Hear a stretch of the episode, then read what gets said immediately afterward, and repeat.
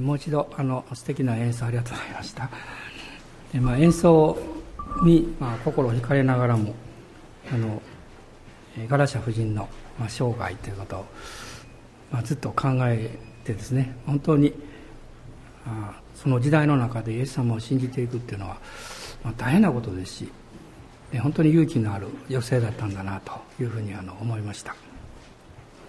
光秀の三女として彼女は生まれたわけですけども、自分が好んだわけではなくて、逆進の娘という負い目を持ちながらですね、細川忠興の妻として生きるわけですけども、最後は人質になることを拒んで屋敷に火を放ってですね、38歳の生涯を、人質というのは三成のこの戦いの前にですね、彼女が人質になる、そういうことを彼女は拒んだようですね。で生涯を終えたわけですけど、彼女のその信仰の歩みっていうのを、私は詳しいことは分かりませんけれども、その生き様っていうか、そういうことを考えたときに、今私たちに与えられているチャレンジというか、そういうものも感じるわけです。で実はごめんなさいね、今日はちょっと声があまり大きく出せないんですよ。声出すと咳が出るんでどっち選びますかちょっと低めで話しておりますけどね、別にわざとしてるわけじゃなくてですね自分でそれコントロールしてるんです。今日は実は、この教会、南大阪福音教会の、誕生のですね、実は正式な礼拝が始まりまして、満30年になるんです。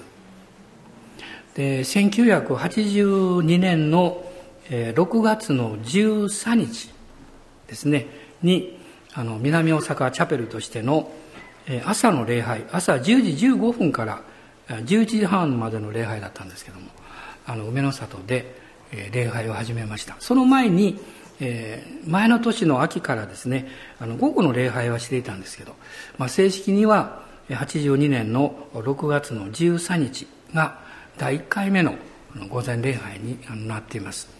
ですからもうちょうど30年になるんですけど、私は朝はその当時ノートをつけておりましたので、そのノートを取り出しましたらね、参加されていた方の名前が出てくるんですね。ちょっと読み上げてみましょうか。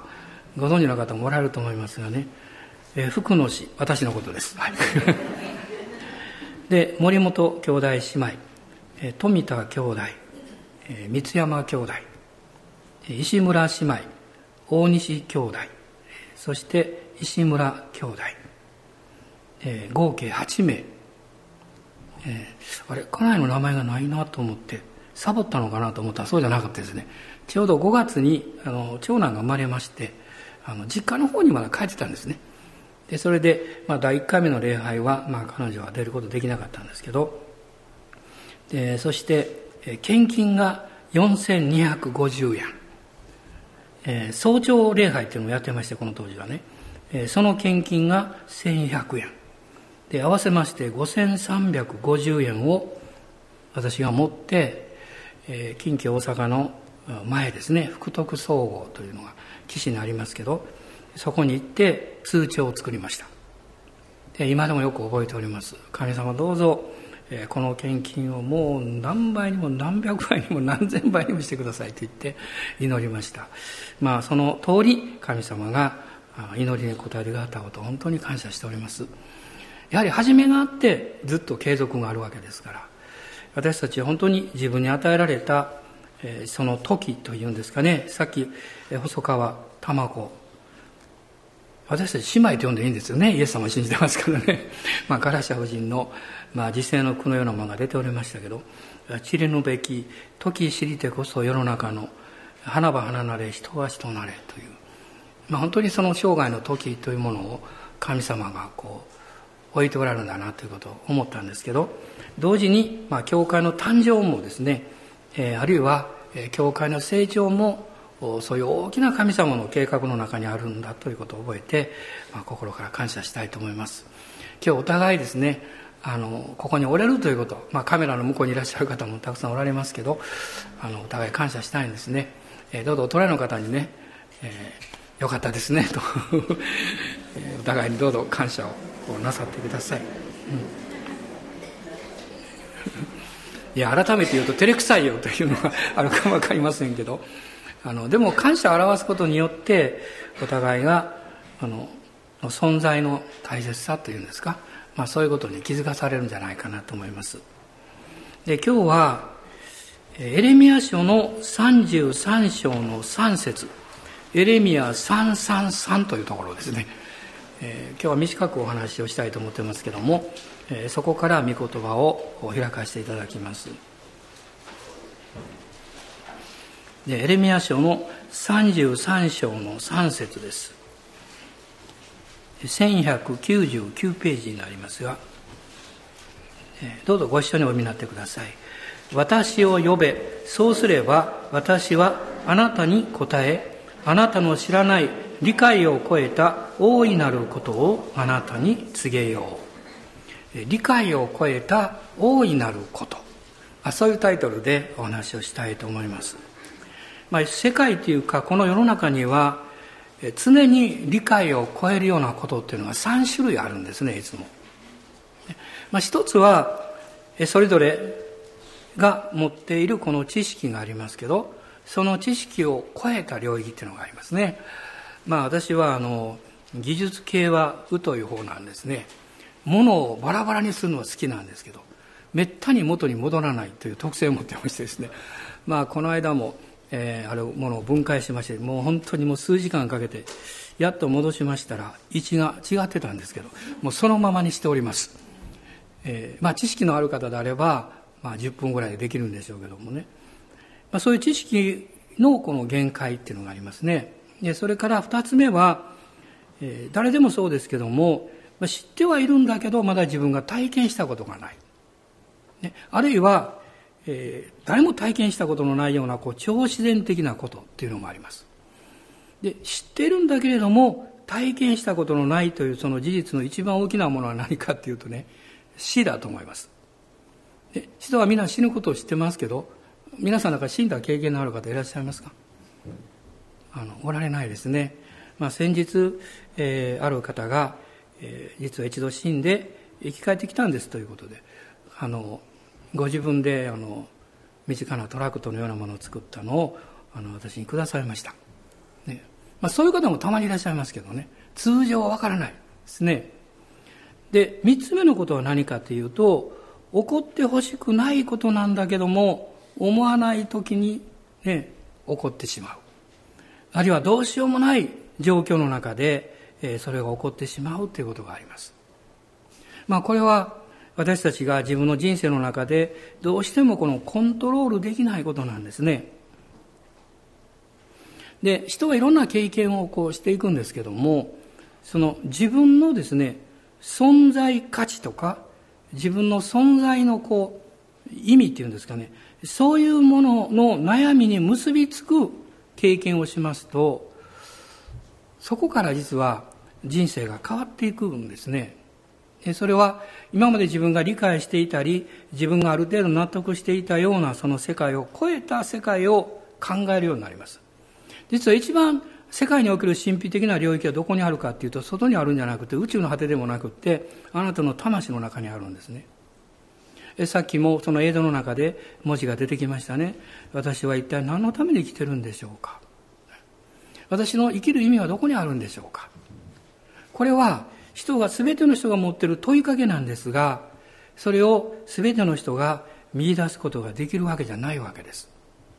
しかし、自分の理解を超えたことが起こったときに、私も友の死を通して、あるいはこの母方のおばあちゃんの死を通して、人はなぜ死ぬんだろうかということを思いました。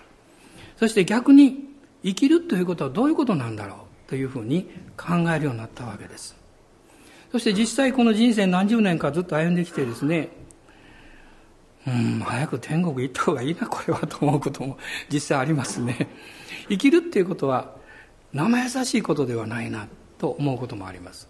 でも楽しいこともたくさんあります。生きていてよかったということがたくさんあるわけです。問題がなくなるわけじゃないんですけど、もし生きていていろんなことがあって、その問題が起こったときに、あなたが呼びかける相手がおれば、あなたは希望を持つことができます。勇気を持つことができます。今日この開きました御言葉は、神様がその役割をあなたの人生のために担ってくださっているということがわかるんですね。ここに3つのことがあるんですけど、一つは私を呼べと書かれています。家族がそばにおれば家族の名を呼ぶことができるでしょう。でも外国に行ったり、あるいは遠くにいるときには誰を呼ぶんでしょうか。私は交通事故で車が橋にぶつかる直前にですね、思わず呼びかけたことを今でも覚えています。内側から声が湧き上がってきました。そして考えたわけじゃないんですけど、大きく呼びました。イエス様って呼んだんです。呼んでいてよかったなと思います。かっこよく今証ができますからね。でも意図的じゃないんです。本当に意図的じゃないんです。もう思わず内側から出てきましたし、また別の時には他の人がそのように呼んでいる声を聞いたことがあります。その時にイエス様を信じてクリスチャンになるということは、私のうちにそれを呼んでくださる力を与えてくださっている、そういう存在者がいるんだということに気がつきました。聖書はキリストがあなたのうちにおられると書かれていますけど、同時に聖霊なる神があなたのうちにいらっしゃって、そのようにあなたに呼ぶ力を与えてくださる、こう約束しています。このエレミヤ書を記したのは、預言者エレミヤという有名な人物なんですね。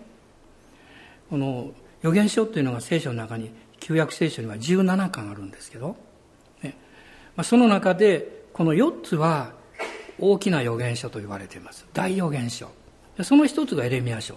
なぜ大預言書かっていうと、量が多いだけです。量が多い。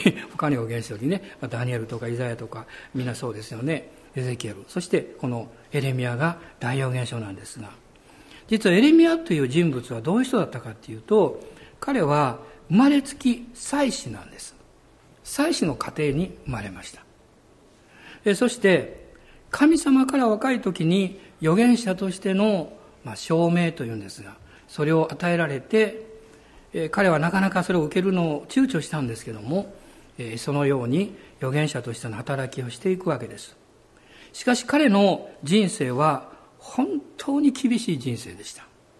神様がまずあなたは結婚してはいけませんと言われました。そしてあなたの使命は最も困難な使命、あなたの愛する国、そして町エルサレムが神の裁きによって敵の手に落ちて滅びるんだということを告げなさいということでした。これは普通の人にはできないわけです。彼はそのメッセージを語ることによって全ての人から反対されました。撃たれ、そして縛られ、何回も投獄されました。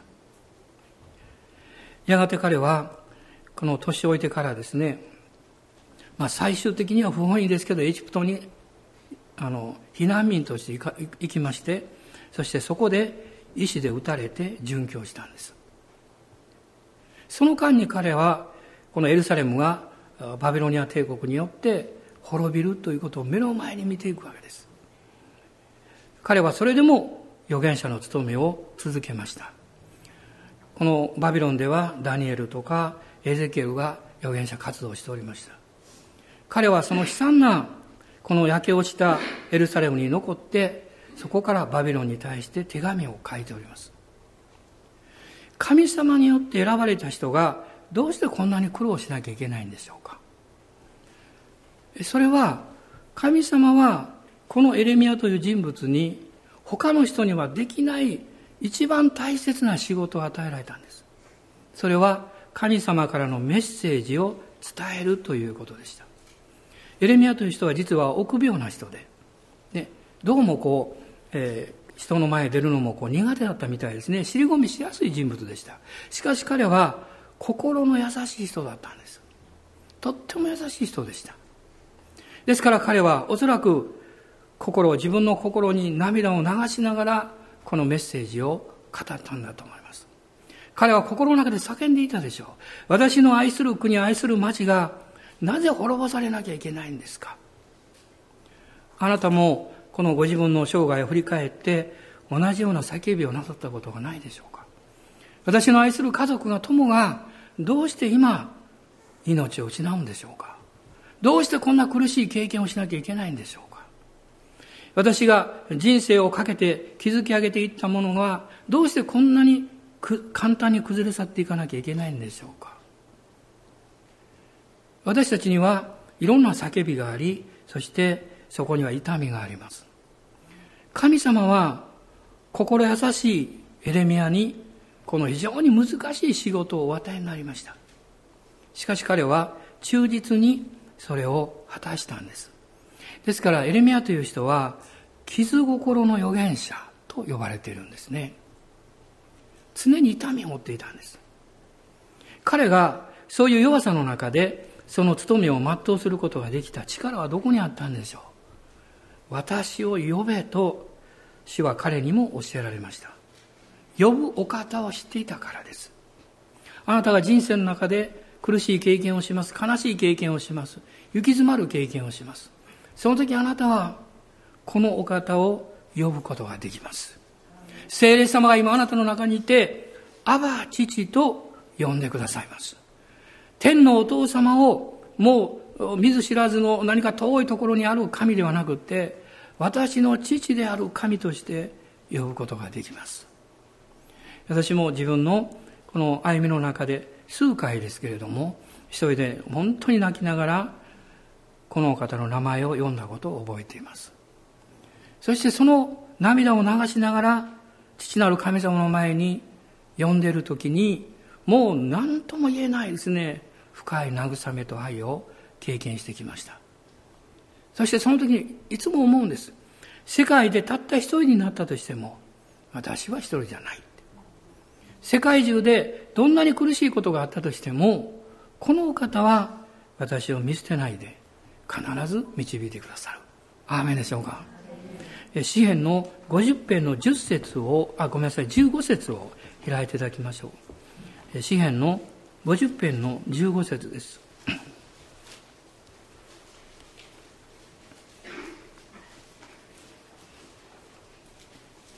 どうぞご一緒にお読みください。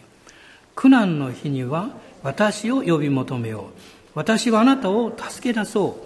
あなたは私をあがめよう。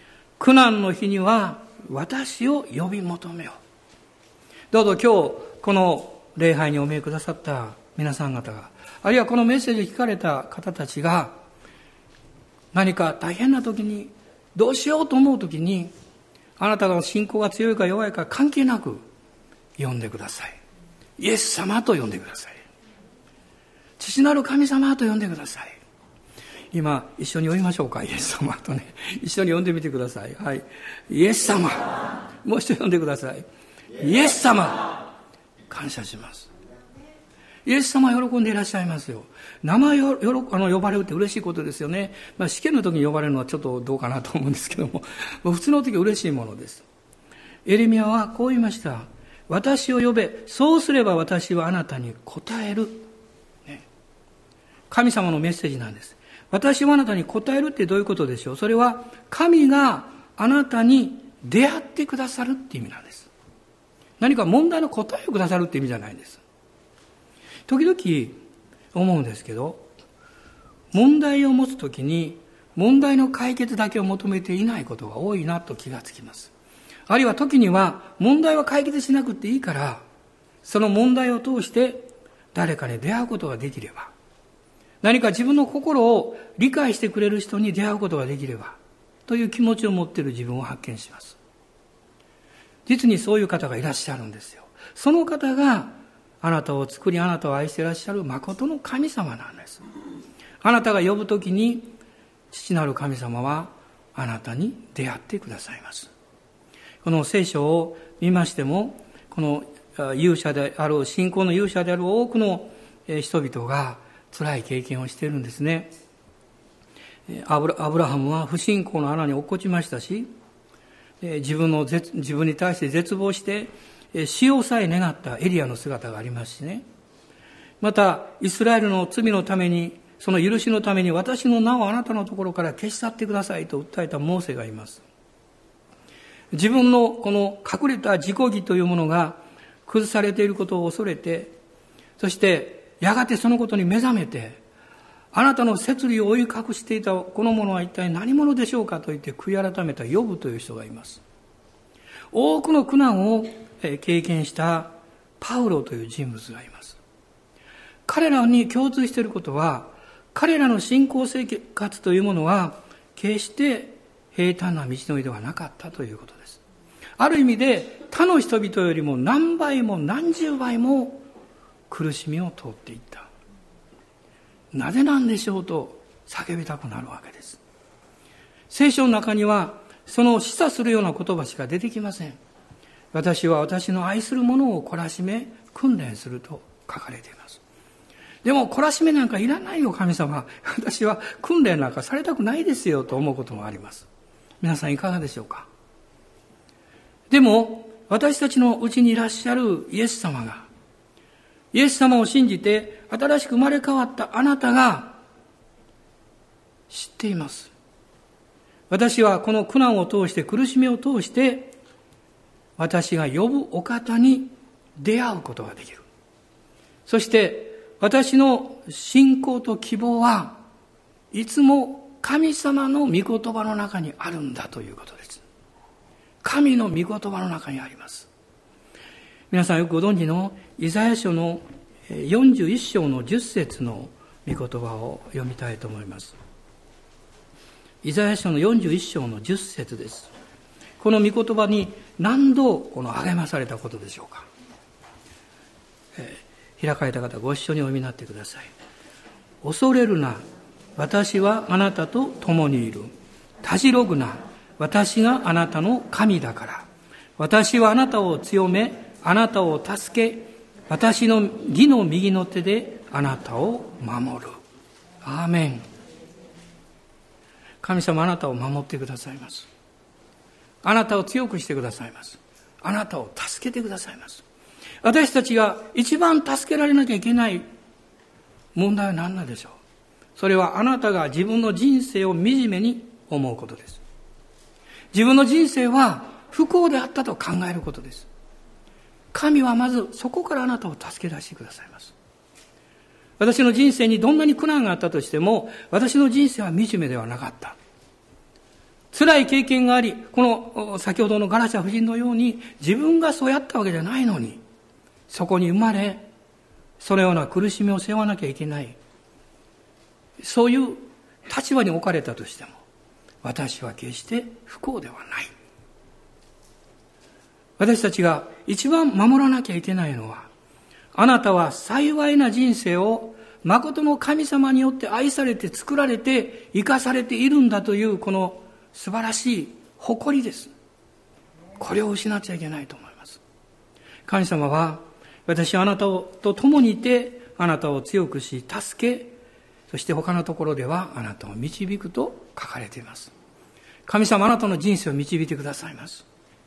つい先日、一人の婦人の方がこういう証しをしてくださいました。メッセージを聞いていて心に残った言葉がありますとおっしゃいました。それは God is good、 神様は良い神様です。そう先生おっしゃったでしょと言われました。私よく言うんですね。神様はね、 God と書きますね、英語ではね。神様はどういうお方か見たいならば、ぐーっと引き伸ばしてね、 O をもう一個入れたらね、グッドになります。神は良い方、 God is good ですよね。神はどんな時にもあなたにとって良い方です。あなたにとって良い方であれば、あなたの隣人にとっても良い方であり得るということです。あなたがそれを伝えてあげなきゃいけないです。語ってあげなきゃいけないんです。そのように祈ってあげなきゃいけないんですよ。皆さん、大人の方におっしゃってください。神様良い方ですよって、ね、神様良い方ですよって、ね。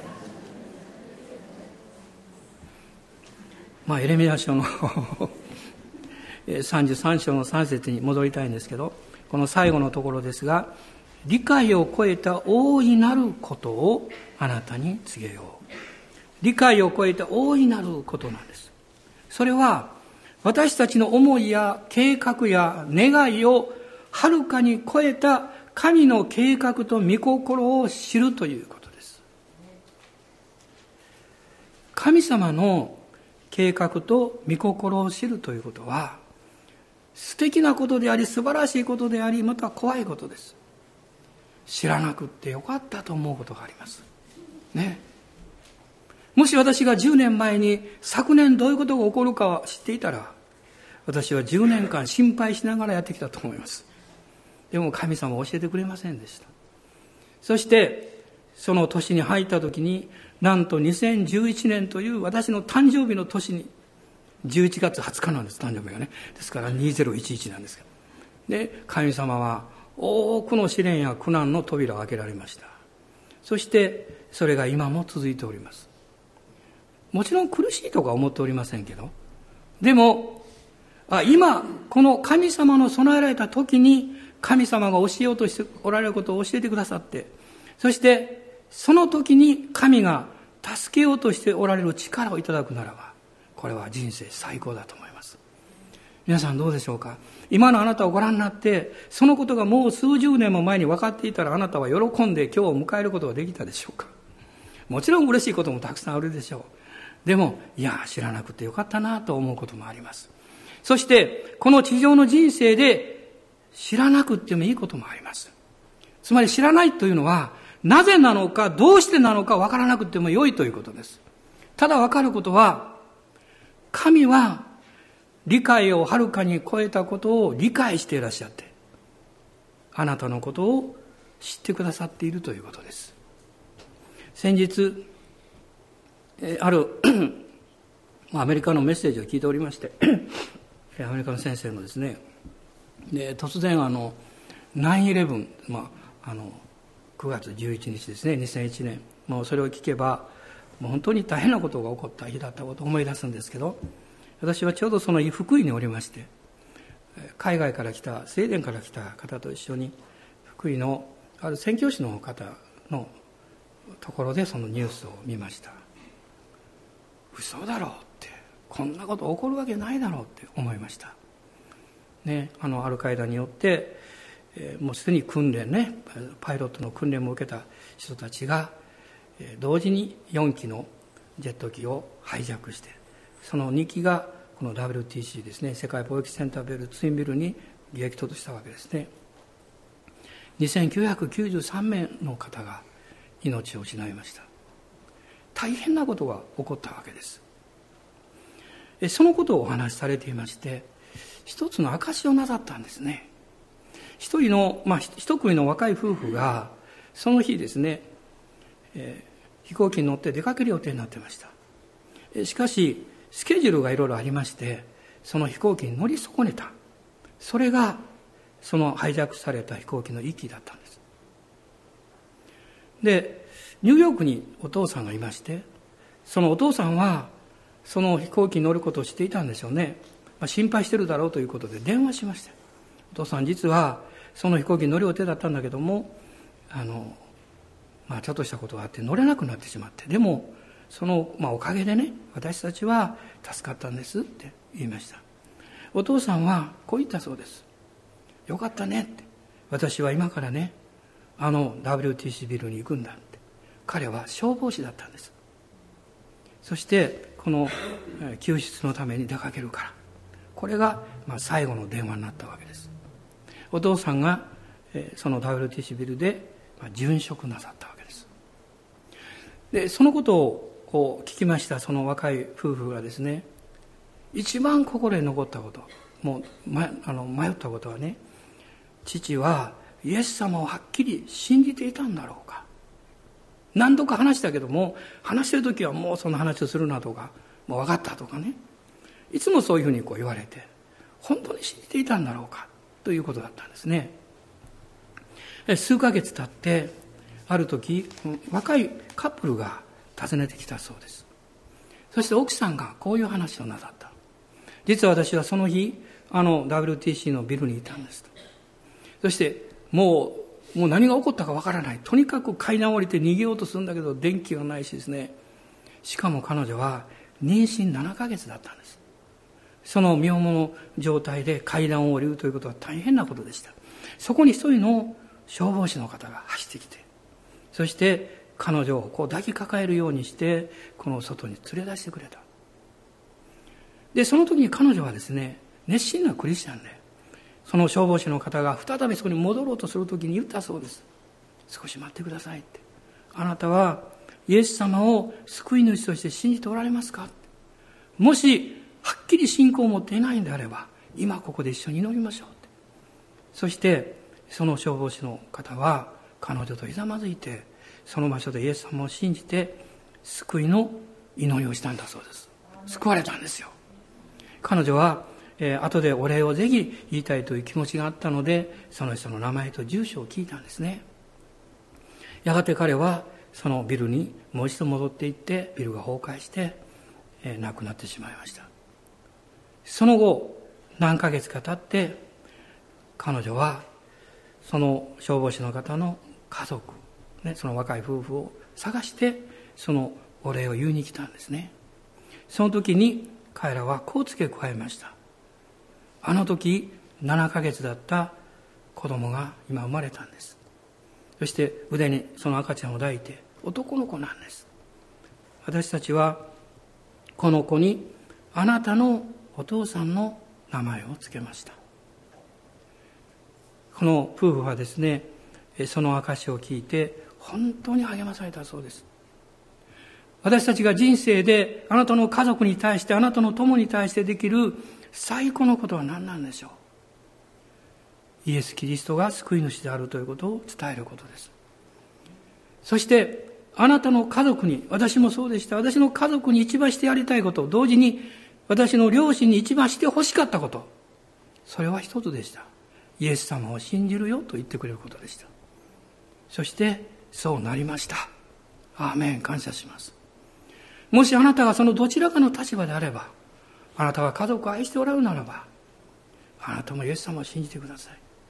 あなたが家族を愛しておられるならば、イエス様を信じてどんな時にも天国に行けるように伝えていきましょう。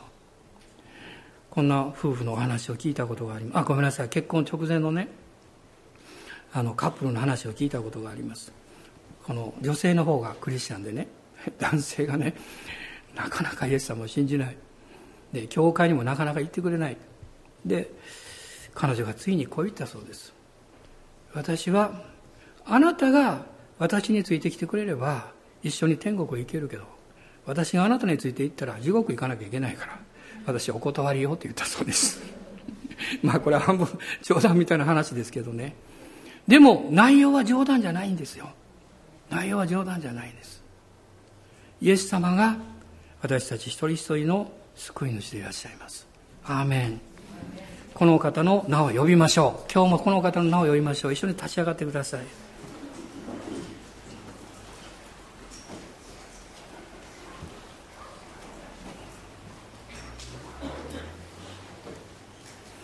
私たちが家族や友を愛して救い主であるイエス様を伝えること、これは素晴らしい愛情から来ています。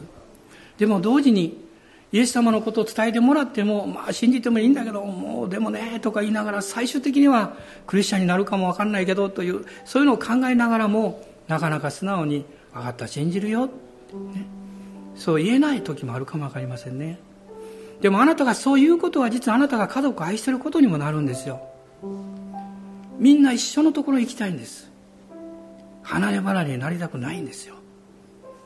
イエス・キリストを今日信じて、あるいはその告白をして、今日このメッセージを聞いてくださった一人でも多くの方が同じように天国に行っていただきたいなと思います。イエス様を信じて、あなたの信仰を持っている家族と共に天国に行っていただきたいなと願います。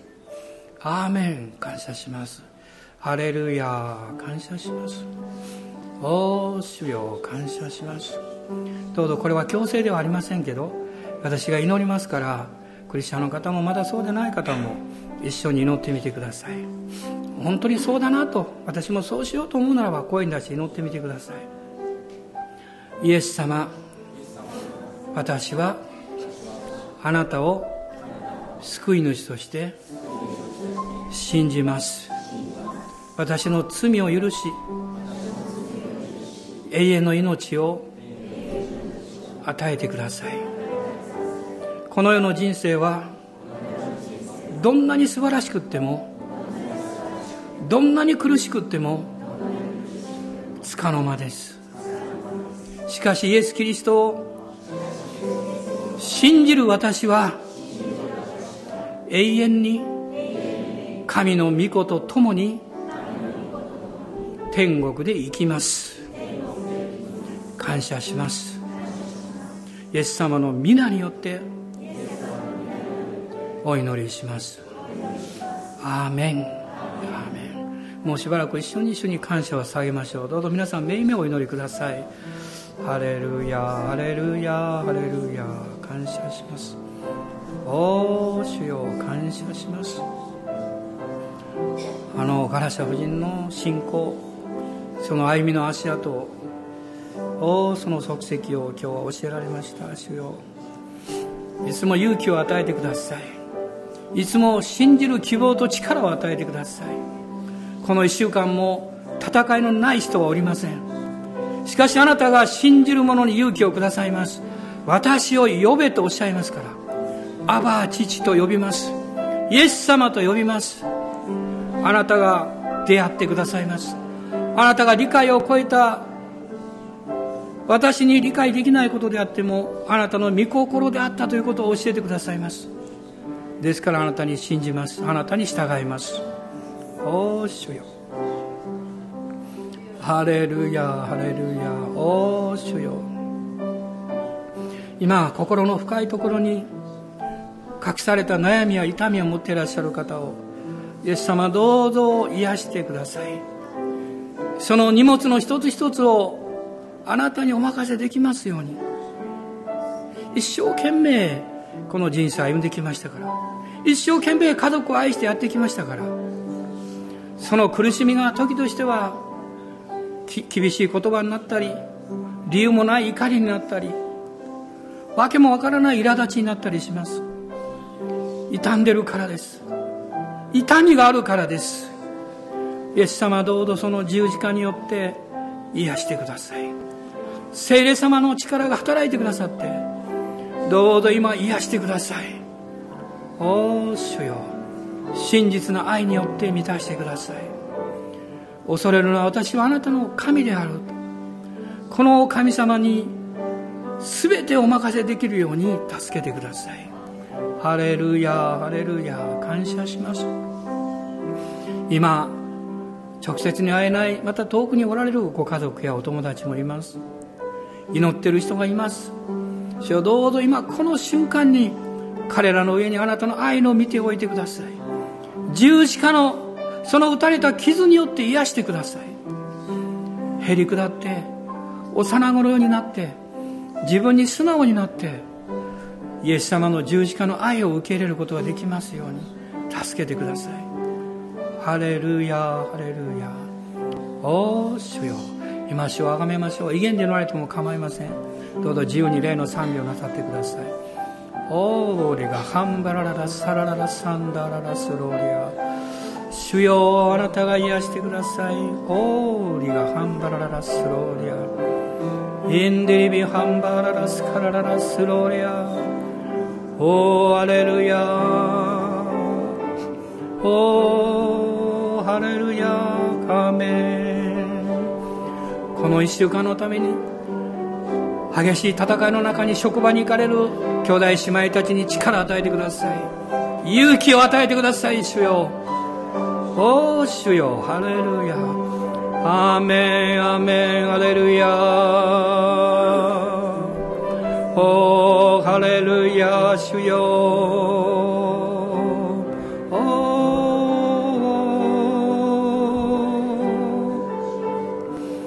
アーメン、アーメン、ハレルヤ。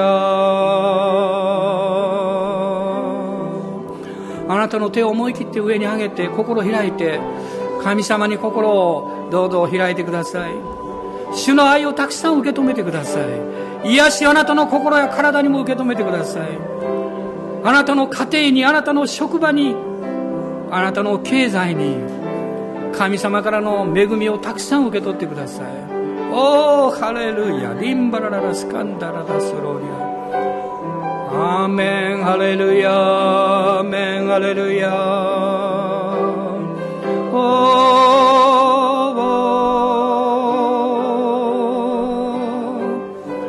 メンアーメンハレルヤ主よ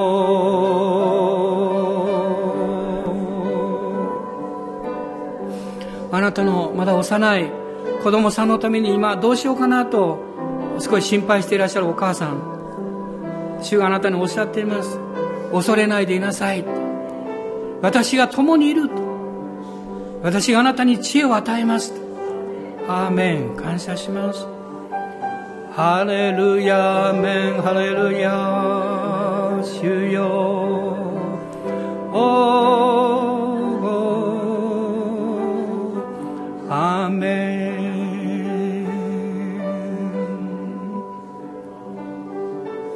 オーリがハンバララスローリア。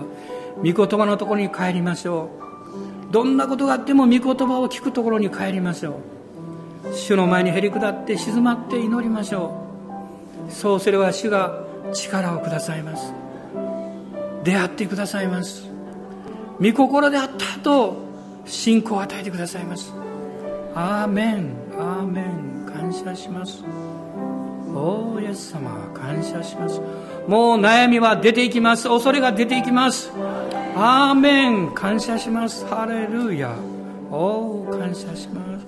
ハレルヤハレルヤハレルヤハレルヤハレルヤハレルヤハレルヤハレルヤハレルヤハレルヤ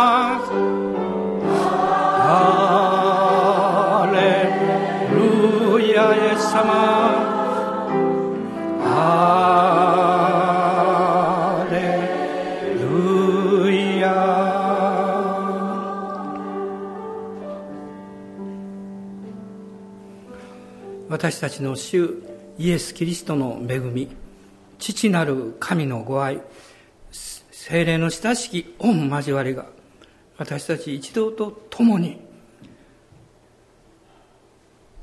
この新しい週、特にこの週に苦難を経験される兄弟姉妹たちの上に、あなたの深い慰めと勇気が豊かに与えられますように。